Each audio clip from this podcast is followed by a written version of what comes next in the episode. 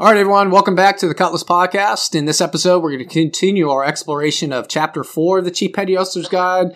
That chapter is titled Technical Management Skill, and it strives to provide insight and advice on how you can be a more effective manager and how Chief Petty Officers use the management process and navigate through that to get things done. Once the plan is set and resources are identified and organized, it's time to get the job done and execute the plan that we've laid out. It could be a procedure, it could be an evolution, and frankly, it could be the day to day operations that you're leading your uh, division or your team through. So it's in the phase now that we'll call directing or performing. Sometimes it's called staffing or executing. That leaders will set and clearly communicate their expectations to the team for their performance. They're going to motivate team members towards mis- accomplishing those goals and objectives. They'll state the consequences of non work performance or non performance. They're going to supervise in this phase and then you're also going to work with your leadership skills to promote cooperation and teamwork. So leadership, like I said, leaders day to day supervise frequent evolutions. They supervise day to day operations, but they also supervise infrequent operations as well. Back with me to continue with this conversation is Fleet Master Chief James Honea. Jim, welcome back. Thanks for agreeing to do another episode with me. How are things going and are you ready to get to it? Things are going great, Paul. Thanks again for having me on. And yeah, I'm ready to get started as soon as you are. I enjoyed the conversation we had uh, last week, uh, and I look forward to the conversation we're going to have this week. Yes, absolutely. So let's uh, you and both you and I both, like we discussed in the last episode. Um, I was in Naval Nuclear Power. You were boatswain mate. Those are definitely communities that are involved in routine operations, day to day activities, but they also are involved with supervising and, and executing high risk evolutions and maintenance items as well. Uh, so where I kind of wanted to start with this episode of directing is, you know, we, we talked about having the plan set. You've got your people trained. You got your resources organized and on station. You're ready to go. But the thing we know in our communities that we do is before you start to execute, you conduct a good pre-evolution brief or day to day you do a daily stand-up meeting or something like that to start to communicate to the team what's got to happen and why. So why are these kind of things important? And from your perspective, what goes into conducting a good pre evolution brief? Paul, I, I, would say going right back to our last discussion, when you're talking about developing the plan, that's what needs to go into the brief right there to begin with. You need to be able to communicate the entire plan the what, the when, the where, the how, the why, and the who's going to do all the different pieces of that plan. But I think also important is that opportunity that you take you know, to identify uh, what some potential issues are going to be, the solutions to those issues, how to recognize uh, when things are going wrong, and then more importantly, what we're going to do about it so that we don't have any risk uh, to the plan, to the mission, to the equipment, and especially you know, to any of our people. We don't want anyone injured or, or any loss of life. And I think that you lay it out pretty well in the CPO guide on page 70. We talk about you know, what can go wrong, what are the real problems, are there any risks, you know, what are the causes, and what are the possibilities of those things that could go wrong? Sometimes, you know, you huddle the team. Um, sometimes that's on station, you know, for the day to day ops. That's where we're used to doing like quarters, right? You stand up every day. That's kind of a directing part, you know, when you talk about it, because you're really, it's the plan of the day, the tasks and the time is organized. And now you're communicating the team who needs to do what when. So the first thing to do is huddle your people right on station. I think is some of the best time, and that's normally where we're doing it for these more high risk briefs. But things, uh, you know, if I went back and could rewrite page 70, I, one thing I should have put in there is in Nuke Power, we always started out with reviewing the roles and responsibilities of the team. Like, here's who's in charge, here's who's given what orders, here everyone knows what they're supposed to be doing. And as you talk through the procedure, you kind of make sure that people understand what their role is in that evolution and on the team as you go through. You know, once we had covered it down, then we would open it up to this Q&A kind of process of what could go wrong during this. What is different today from the last time we did this evolution? We would brief lessons learned from the last time we did the evolution, like, hey, remember we had this happen or this kind of thing went wrong. Uh, and another question that I think is important for the leader of that evolution brief to discuss is when are we going to stop? And I'll talk to you a little bit about that when we go through. But these briefs are extremely important. I see utility, utility in them in a variety of applications what would be your daily kind of quarters brief to your team? What kind of things did you do there? Just not a, a major evolution, but just kind of day to day huddle of the team. What was what was your brief there like? Daily briefing would be much different than it would be for an evolution briefing because they're they're not as high risk, they're not as complex. You're coming out in the morning, as you said, doing mushroom inspection, and, and you're and you're giving out your daily taskings, and, and for most of the part, those things are going to be well understood by everybody on the team, and they're not complex uh, and they're not high risk. And so you don't need a whole lot of feedback. I got a lot of trust in your ability to get these jobs done.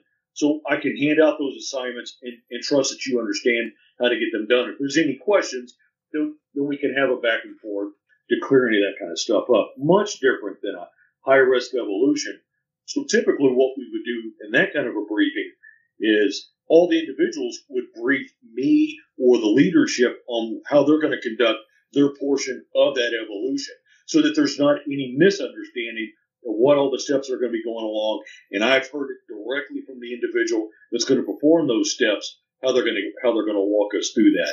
That's kind of how I see the differences in like an evolution briefing, uh, you know, from a day to day operations. We're already kind of flowing into that situational leadership thing again, right? As for that day to day brief, you're more find yourself in that delegating, maybe coaching, support, like, hey, what do you need from me to get the things done? vice a high risk brief where you're starting to shift already, even with a highly competent team. If the risk is too high, you're going to probably hang your hat a little more on that directing piece. So uh, I look forward to hearing your insights on that. All right, so we got the team on station. We've done our brief. It's effective. Everyone's comfortable. We've uh, allowed everyone to have their concerns addressed, and we're going to move on. As the leader, the manager, we're going to now throw on our supervisor hat. Uh, so let's get into this concept of supervision uh, and how to effectively supervise. So, and, and you can, again, if you want to go back to the mooring, uh, more to a buoy or an unrep or whatever situation, that's always good to hear those perspectives. But let's talk about for one of those evolutions when you're in a supervisor position, how did you figure out like where do you want to position yourself? What are you watching for? And how were you communicating with your team during that supervisory process? Paul, I think it's interesting that you bring up situational leadership because there's going to be a lot more of that as we go through this answer as well. So, really could be dependent on the evolution, my trust and confidence in the team, how, how risky I looked at that evolution. So, if I put myself in a position that I'm going to have the most advantage for the greatest view, so I'm going to be able to take in the most information from that perspective easiest. So, I might put myself in advantage uh, along those ways. I might position myself closest to the greatest risk. Okay. Where I think the evolution has got the greatest possibility of, of going poor, I, I, put myself there. Where the greatest position of friction are going to be. Wherever I think thing might go wrong and I need to be able to react quickly uh, to that situation. Those might be things I do. Or, depending on what's going on, I, I might place myself in a position of greatest visibility to the team. So everyone else on the team can quickly see me, and it's easier for me then to communicate with everyone on the team. Uh, that that's almost like situational leadership about how I'm going to position myself, but I'm going to take a lot of things into consideration. You know, lots of times you'll see a chief bosun mate during an underway replenishment, you know, will position themselves in a place where they're a little removed from the rig team, but they still have an ability to oversee every bit of that evolution from a good vantage point. Uh, so they're not down there in the middle of it. They're not putting their hands on anything. Uh, they're not going to touch anything. They're not giving any kind of direction. They're just standing up in a position they can see everything and they can kind of foresee any potential risks or problems that are arising. You know, as that evolution is is continuing on. Uh, but there could be other times where you know you as a supervisor have to be right there in the middle of everything because just can't have any kind of uh, missteps. Uh, so you might be a lot closer to everything. And then again, maybe during a mooring evolution, you're going to be standing in a position of greatest visibility to the team so that your directions are easily heard and everybody can turn to you quickly, you know, for direction as, as you're moving along. And so it's all kind of situationally dependent. You know, supervision, though, it needs to be there to gain trust. And, and then you need to be able to communicate throughout the evolution or throughout their operation uh, to fill in the gaps where there, where, there, where there might be any kind of misunderstandings whatever you need to do so that you can maintain trust and, and confidence within that team. And I think as you also write in the guidebook, you know, further on, you're talking about watch teams and how to have watch team supervision and have accountability for that team, uh, watch team backup. I would offer though that that's the kind of trust that you need to have built into your teams uh, well in advance of the evolution, both you and your teams. You know, trust is a two way street. They got to trust you, and you got to trust them as a supervisor. And that that's the stuff that you need to have built in before you start on the evolution, because the time uh, once you're hitting an emergency moment isn't the time to try and regain that trust. They need to be able to trust one another instinctively. Yeah, that you're going to make right decisions. So I think supervision is a skill set that you learn. How did you learn to be a good supervisor? Was it from modeling other people? It had to have been handed down for certain evolutions, right? And then in some of these evolutions, and many, frankly, there's multiple supervisors because our evolutions in the Navy are so complex. So I know flight deck operations, operate nuclear propulsion plant, doing well deck operations, all those have multiple supervisors. Where did you learn your supervision style from? Yeah, so certainly a lot of it is just repeated behaviors that I observed from other supervisors, you know, throughout my Navy career. So, like you were saying, throughout an evolution, you kind of take it on the role of what you've seen in the past and what you think works well, uh, creates the most calmness and removes confusion uh, amongst the teams. And, and so I've I've adapted and uh, taken on many of those kind of attributes, but also supervision and just your your day to day operations. Uh, I, I, learned a lot uh, from observing others and what I found to be valuable. And it, it could be as simple as uh, supervising sweepers. Not a very complicated uh, evolutions. It's a very simple task. Yeah. But if it's important, you need to go supervise it. You need to be out and about enough so that you know that sailors understand that it's important to you. If assignment is important enough for you to give it as a task to a sailor, then it's important enough for you to follow up.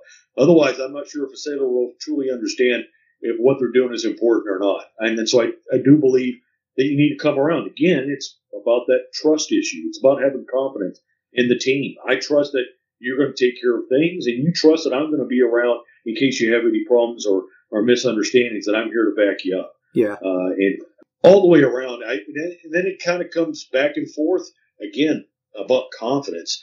You know, the more complicated the situation is, or the evolution, or the task that's been given at hand, the more often I might come around until I've got a good sense that you understand what I've I've asked you to get done.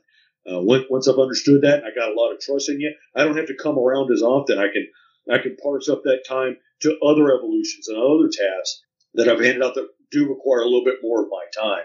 Whatever is required, I think, you know, to maintain that level of confidence in one another in the team. Sometimes your presence just matters, right? And sometimes you may not have to directly supervise, right? You might be in that delegating, coaching phase, but sometimes just being there shows that you care, you're interested.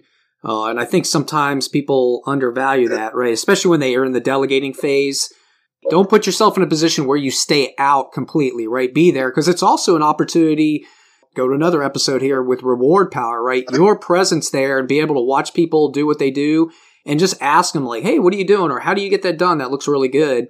That doesn't mean you don't trust them. You're giving them an opportunity to explain what they're doing and demonstrate some pride in what they're in the work and the job they're doing. And in turn, that actually is a form of praise and reward power. And, and I think that you know you should come around and, and recognize diligence and uh, the good hard work. Uh, if, if nothing else, it gives you an opportunity to come around and interact with sailors and just have conversations with them from time to time. It's, you know, I understand there's a fine line between uh, supervision and caring and micromanaging, but just getting around and talking with people, you don't have to, you know, nickel and dime them about every little thing, but just be involved to a point where they know you care. Yeah. Uh, and they know that you're, like you said, present and that you're relevant to the conversation. So, any any no nos you would offer to the listeners on supervision? Yeah, so certainly, as we just said, you know, don't make yourself irrelevant. You know, you, you can't decide that you're going to supervise something after the fact that it's already done, and now I'm going to come back and check everything out. You know, yeah. there's there's some times where that works, but if if you're not around all day long and that you want to show up at knockoff time and now I want to pull up on all your work, you know that that's just that's a poor form. Yeah. Uh, but sailors will not respond very well to that you know, throughout the day, get around there and help them find missteps along the way. When you show up at the last minute and now want to critique everything, and it really does not make sailors feel very satisfactory. So that's one. And then when you are around, actually do hold people accountable. If you do find things wrong, say something about it and, and correct the problem. And if you find things right, then also hold them accountable and give the proper rewards where necessary. Absolutely. And something you just touched on a little bit earlier before that, um, that really resonates with me. So in naval nuclear power, we really rely on these watch standing principles. You touched on one. So when I was supervising, it wasn't just the evolution and the execution of the steps. I was also looking for these behaviors in my team that I knew were important to ensuring the evolution went up. So procedural compliance, right? So as I walked around, not just were they following, you know, was the book out and visible or the procedure, but were they actually following it and, and referring to it? And with a caveat, during you know during a crisis or a casualty action, we were always taught, hey, take your immediate actions, your controlling actions first, and then you know those things should be memorized. You should be able to execute those from your training. But once you got stabilized, then you get to the procedure and you get yourself back to that that piece of steadiness, I guess I would call it, uh, by following the procedure. Formal communication was another one, right? Face to face communication, proper formal orders back and forth with acknowledged, you know, repeat backs and those kind of things. That was another thing. Ideally face to face, but as we know, our evolutions require teams to be dispersed around. So sometimes you can communicate on a phone or with a walkie talkie or a hydra or something like that, but keep the communications formal. That was another thing I was looking for that concept of watch team backup, right? So do I know everyone's watching everyone and backing them up and that they have the ability to come in and anyone can call someone else out for non-compliance to procedure or when they think things going wrong. That was another thing. And then this concept of do I have a questioning attitude built into my team where people feel they can question again the process and offer their feedback when they need to. Were those kind of things formally introduced in the boats Boatswain Mate community, or is that something you kind of did, but it wasn't just formally structured? No, so I would say that they weren't formally introduced. These were things that you just uh, were introduced to informally, uh, and you just learned them as you went along. And some of these things were not. Questioning attitude was not something that was encouraged uh, or accepted as I was coming up in the Navy. Right. Was, that was something that was definitely discouraged. But I learned as I was coming up, and it was something that I did encourage. I, I still value working with people uh, that are going to question things that help make us better. I, I have always appreciated work, working with folks that I, as I describe it, have a little swagger. They have a little bit of attitude about themselves, some moxie. You know, they're willing to get in there and mix it up, and they're not just going to do it just because I said. They're you know, they're they're not just going to follow things and, and, put a check in the box. They, they're wanting to understand things. They want to they want to mix it up and make things better. I, I appreciate you know working with folks like that, and that was definitely one of them that wasn't something that was encouraged. The others, I think, were all encouraged informally, and but I think they're extremely important as you described them. Uh, I'll tell you, naval nuclear power was tough, but those watch standing principles, I was able to take them, you know, after I went into the command chief program and really translate those into a variety of settings, not just on operational units, but on flag staffs as well. That's why I specifically wrote those. I think it's about 120, page 127 to 129. There's a section I wrote in leading watch teams. Uh, so I would encourage the listeners to check that out and give that some reflection as well. So, all right, let's uh, move on. So, in a prior episode, not just with the one I did with Rick Straney with the EOD um, experience in combat, but I've touched on this a couple times. Master Chief James Parlier when he talked about you know the USS Cole bombing but this concept of situational leadership and knowing how to move from direct approaches to delegating. And I think that's one of the challenges with supervising, right? Is finding that balance between supervising too much and getting into micromanagement and supervising too little and introducing too much risk or an attitude of complacency to your team from your perspective. So I wanted to get your thoughts on how do you manage this balance of supervising too much and too little and the concept of in in these evolutions when you've personally had a shift from maybe delegating to directing or back and forth uh, and what goes into your thought process that our listeners could learn from? Begin with paul I, I have listened to that episode. I thought that was an excellent episode that conversation between you and rick straney. Uh, you know he's a man out there with the task force in guam that, that i got tremendous respect for and always enjoy my conversations with him uh, that was an excellent episode uh, much of what rick described to me was about confidence, confidence in the team, as well as confidence in the leader. And I think a lot, oftentimes, uh, with situational leadership, uh, that that's what we're considering when we're deciding which you know leadership style we're going to use. I don't think that we're always consciously deciding that this team is mature, that they're capable, and that they're committed. I think lots of times we, we quickly make a decision about is our trust and confidence in that. Uh, and that's why you end up lots of times with with people that can't get themselves out of you know the directing style of leadership, uh, as Rick described it, being the hammer. Yeah, because uh, they're not really consciously making a decision about their about their team. They're really just making an unconscious decision about themselves. And you need to, you know, consciously look at your teams and assess your trust and confidence in them. And, and then I think you'll hustle, you know, as, as, it was discussed in, in, in Rick's episode with you, uh, you know, talking about situational follower, followership. You know, how well do, does your team trust and have confidence in you and are willing to follow you? And you need to work on those things and, and, and continue to make sure you have that team. And, and that happens with how you supervise all the time. Uh, so you're continuously assessing yourself and your team and how you're going to supervise them so that, that you are building that trust and confidence in one another. And I, and I think that if you're going to have subconsciously making the right decisions on your leadership style, then you're going to have to have developed some conscious efforts into and thoughts into why you're doing what you're doing. And again, as I said earlier, uh, trust is a two-way street, and it's something that you're going to have to work on and build toward.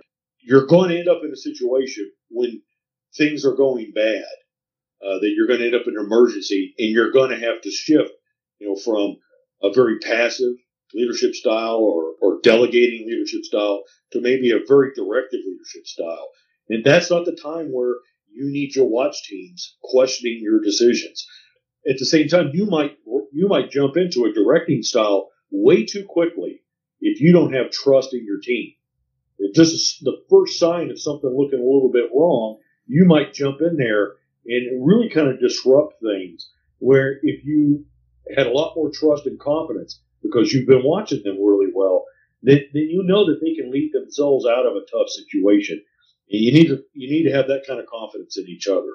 I haven't done a episode, and I, I have to on the actual influence tactics because there's certain tactics that go with these certain leadership styles, right? So if I'm directing, I'm usually using what we would call legitimizing tactic where I'm using my position or I'm citing the procedure. And, and frankly, that's okay, right? So even in a high risk evolution, uh, the, the world that you and I did, right? There's not a lot of, you know, when I'm starting up a reactor plan or, or in an emergency situation, there's not a lot of time to go, oh, well, hey, you know, we think we should do it a different way. No, it's the procedures are written. There's limits that we adhere to, right? Um, I'm going to lean on the procedure and procedural compliance all day in that.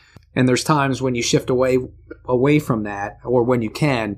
But definitely to your point about emergencies, that's one of the ones where stuff is in crisis, people are scared, people are confused. That's when you shift to that directing style and you rely on your training and you start giving firm direction and orders. And I want to touch on that a bit. Let's get into this concept of giving orders and giving direction, right? So in the military, people would say, hey, it's, you know, that's something you do all the time, giving an order. But there's a way to give orders and direction to your team. Yeah, I think when you're an older supervisor or more experienced, you know how to give orders and direction. I ho- hopefully you've developed good skills with that. You're not just a jerk about it and scaring people into doing what you want them to do. But for a young developing supervisor, what advice would you give to them on how to give direction and orders? Again, and I'm going to sound like a broken record here, but I'm going to talk about it again uh, about trust. Your ability to give orders is going to be based a lot on your confidence in those sailors being able to execute that mission and understanding what that risks are, whether the risks are to mission accomplishment, to life, risk to equipment, whatever the risks are. Your level of supervising and, and direction uh, is going to be largely proportionate to what that risk is. And but at the same time, those sailors that you're directing or giving orders to also have risks and they also have concerns. Uh, and they want to have trust that, that you're giving them orders that are clear, that don't put them at any greater risk, or the team, or that the mission's not going to be at greater risk. You know, that they also have confidence in you. You know, going back to, you know, those influence styles, some of this is based off of just because of your rank and in your position. You know, you're legitimized. They just follow you because some of it is because you're going to be putting out the directive, and this is the procedure. You read that word for word. And it's and, and a lot of this though is just they've worked with you enough, they've seen you in action, and they know what you're going to tell them to do is going to be the right thing, and it's going to see to their success. All right, yeah, I like that.